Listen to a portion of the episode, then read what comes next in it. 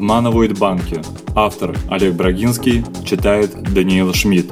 Граждане периодически бурно обсуждают в интернете спорные действия банков, но практически никогда в информационные прожектора не попадают кредитные крысы, щипачи-индивидуумы и группировки мошенников, специализирующиеся на каруселях, оленях и подсадках. Как же работают денежные ниндзя и насколько технологично с ними борются банки? Пришло ли время Big Data и наступила ли эра большого брата? Серьезная проблема современного банкинга – мошенничество в розничном кредитовании. Львиная доля потерь приходится именно на кредитный фрод. При этом потери растут весьма внушительными темпами. Банки закладывают в модели 10% невозвратов, перекладывая их в повышенную ставку розничного займа. По мошенничествам понимают хищение заемных денежных средств путем обмана или злоупотребления доверия. Наиболее простая схема – карусель. Несложным опросником фростеры подбирают доверчивых граждан, обучают заполнять кредитные анкеты и отвечать на каверзные вопросы. Жертв под наблюдением отправляют в магазины и отделения банков. Счастливчики, которым одобрили дебютные кредитные лимиты, становятся участниками аттракциона невиданной щедрости, в бешеном темпе собирая урожай займов в различных розничных точках, пока кредитно-финансовые учреждения не начнут получать информацию из кредитных бюро. Подобных граждан называют оленями, за доверчивость, а организаторов – оленеводами. Олени рискуют кредитные истории за 10-20% добычи и беспомощно нарываются на длительные неприятности с collection. Оленеводы тратят немало усилий, создавая фабрику с промышленным конвейером подбора очередных жертв и отмазывания сотрудников. Схема затратна, трудоемкая, недолговечна, но неплохо работает с банками-новичками, не накопившими статистику потерь и пожадничавшими на скоринг системы. Попрошаек на перекрестках нередко консультируют профессиональные акробаты и психологи. С мошенниками зачастую работают бывшие правоохранители и сотрудники банков. Для повышения вероятности одобрения денежных лимитов легенды кредитных анкет подтверждают подсадные утки.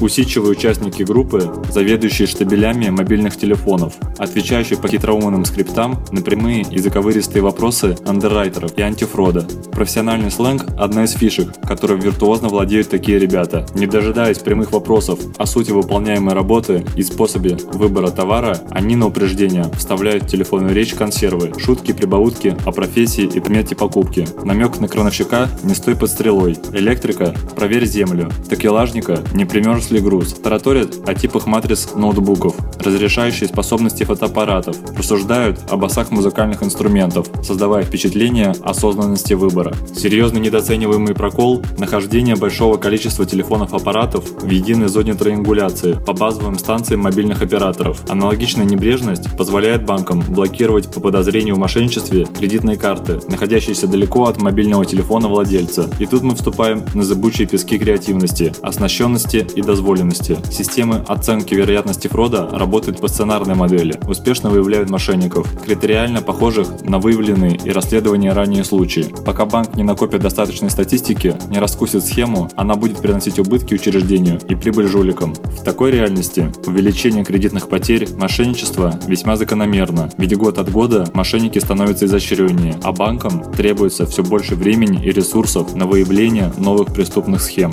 Возможно ли отследить мошенничество до его реализации, до того момента, как банк обнаружил потери и сделал вывод об их мошеннической природе? Да, это вполне возможно. И на помощь приходит анализ социального графа заемщика. Большая часть организованных кредитных мошенничеств оставляет следы в сети. Значительная их доля готовится на просторах интернета. Можно находить оленей расклейкой объявления на автобусных остановках, но для жулика быстрее, безопаснее искать соучастников через социальные сети. Массовость и анонимность гарантированы. Именно то, что нужно мошеннику. Как понять, что потенциальный заемщик является фродером? В ряде случаев достаточно методами Big Data исследовать его окружение в социальных сетях. Если среди первого-второго круга общения имеются подозрительные личности, к примеру, рекламирующие помощь в получении кредита, то вероятность мошеннического дефолта возрастает до 30% и более. Еще одна популярная схема мошенничества – подделка документов. От паспорта до справки НДФЛ. Для кредитования по поддельным идентификаторам личности требуется группа людей, изготавливающих и сбывающих документы. Там, где участвует более одного человека возникают социальные связи, анализ которых позволяет выявить подозрительные паттерны в окружении потенциального заемщика, участие в группах с признаками мошенничества, контакты с агентами, распространителями поддельных документов. Анализ социальных связей аппликата может указывать на случаи, пограничные с кредитным мошенничеством, но тем не менее значительно повышающие вероятность дефолта. Получение суды не для себя. Получивший отказ в банке обращается к друзьям или родственникам с просьбой помочь получить заем. Не всякий в этот момент объективно оценивает последствия такой помощи для себя и соглашается помочь другу в беде.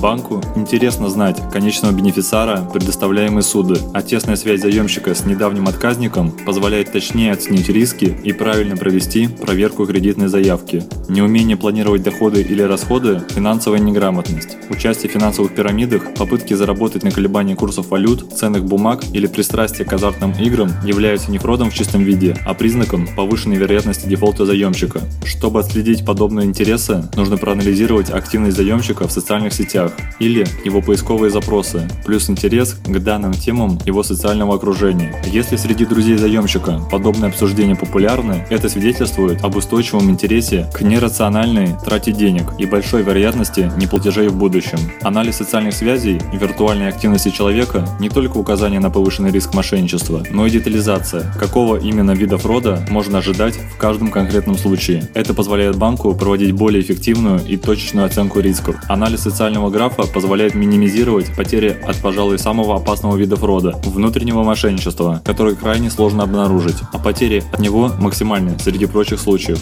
Но как и в иных случаях, для вывода денег из банка без подельников не обойтись. Значит, ищите связи между сотрудниками и клиентами. Если сотрудник банка и заемщик имеют контакты на уровне одного и двух рукопожатий, вероятность мошеннических потерь выше среднего уровня дефолта в разы. Кроме того, сотрудник может быть связан с заемщиком не напрямую, а через дополнительную точку или даже цепочку связей. Это означает, что сотрудник является не организатором фрода, а одним из участников, привлеченных в схему профессионального мошенничества. Фрод в наших краях будет продолжаться, пока не станут рубить руки и отрезать уши, как в средневековой Европе, или пока не воспылаем справедливым конструктивным гневом. Ведь переплачиваем вдвое за кредиты из-за своего равнодушия и чужой беспардонности. Можно прятать голову под подушку с вялой подлинной мыслью о том, что меня это не касается, а можно начать более ответственно относиться к своим реальным виртуальным связям, не соглашаться быть поручителем у человека, которому сами бы не дали в долг, не врать по личному телефону, что это отдел кадров или бухгалтерия, не принимать в друзья и отключаться в сети от людей, присылающих бизнес-идеи с признаком мошенничества.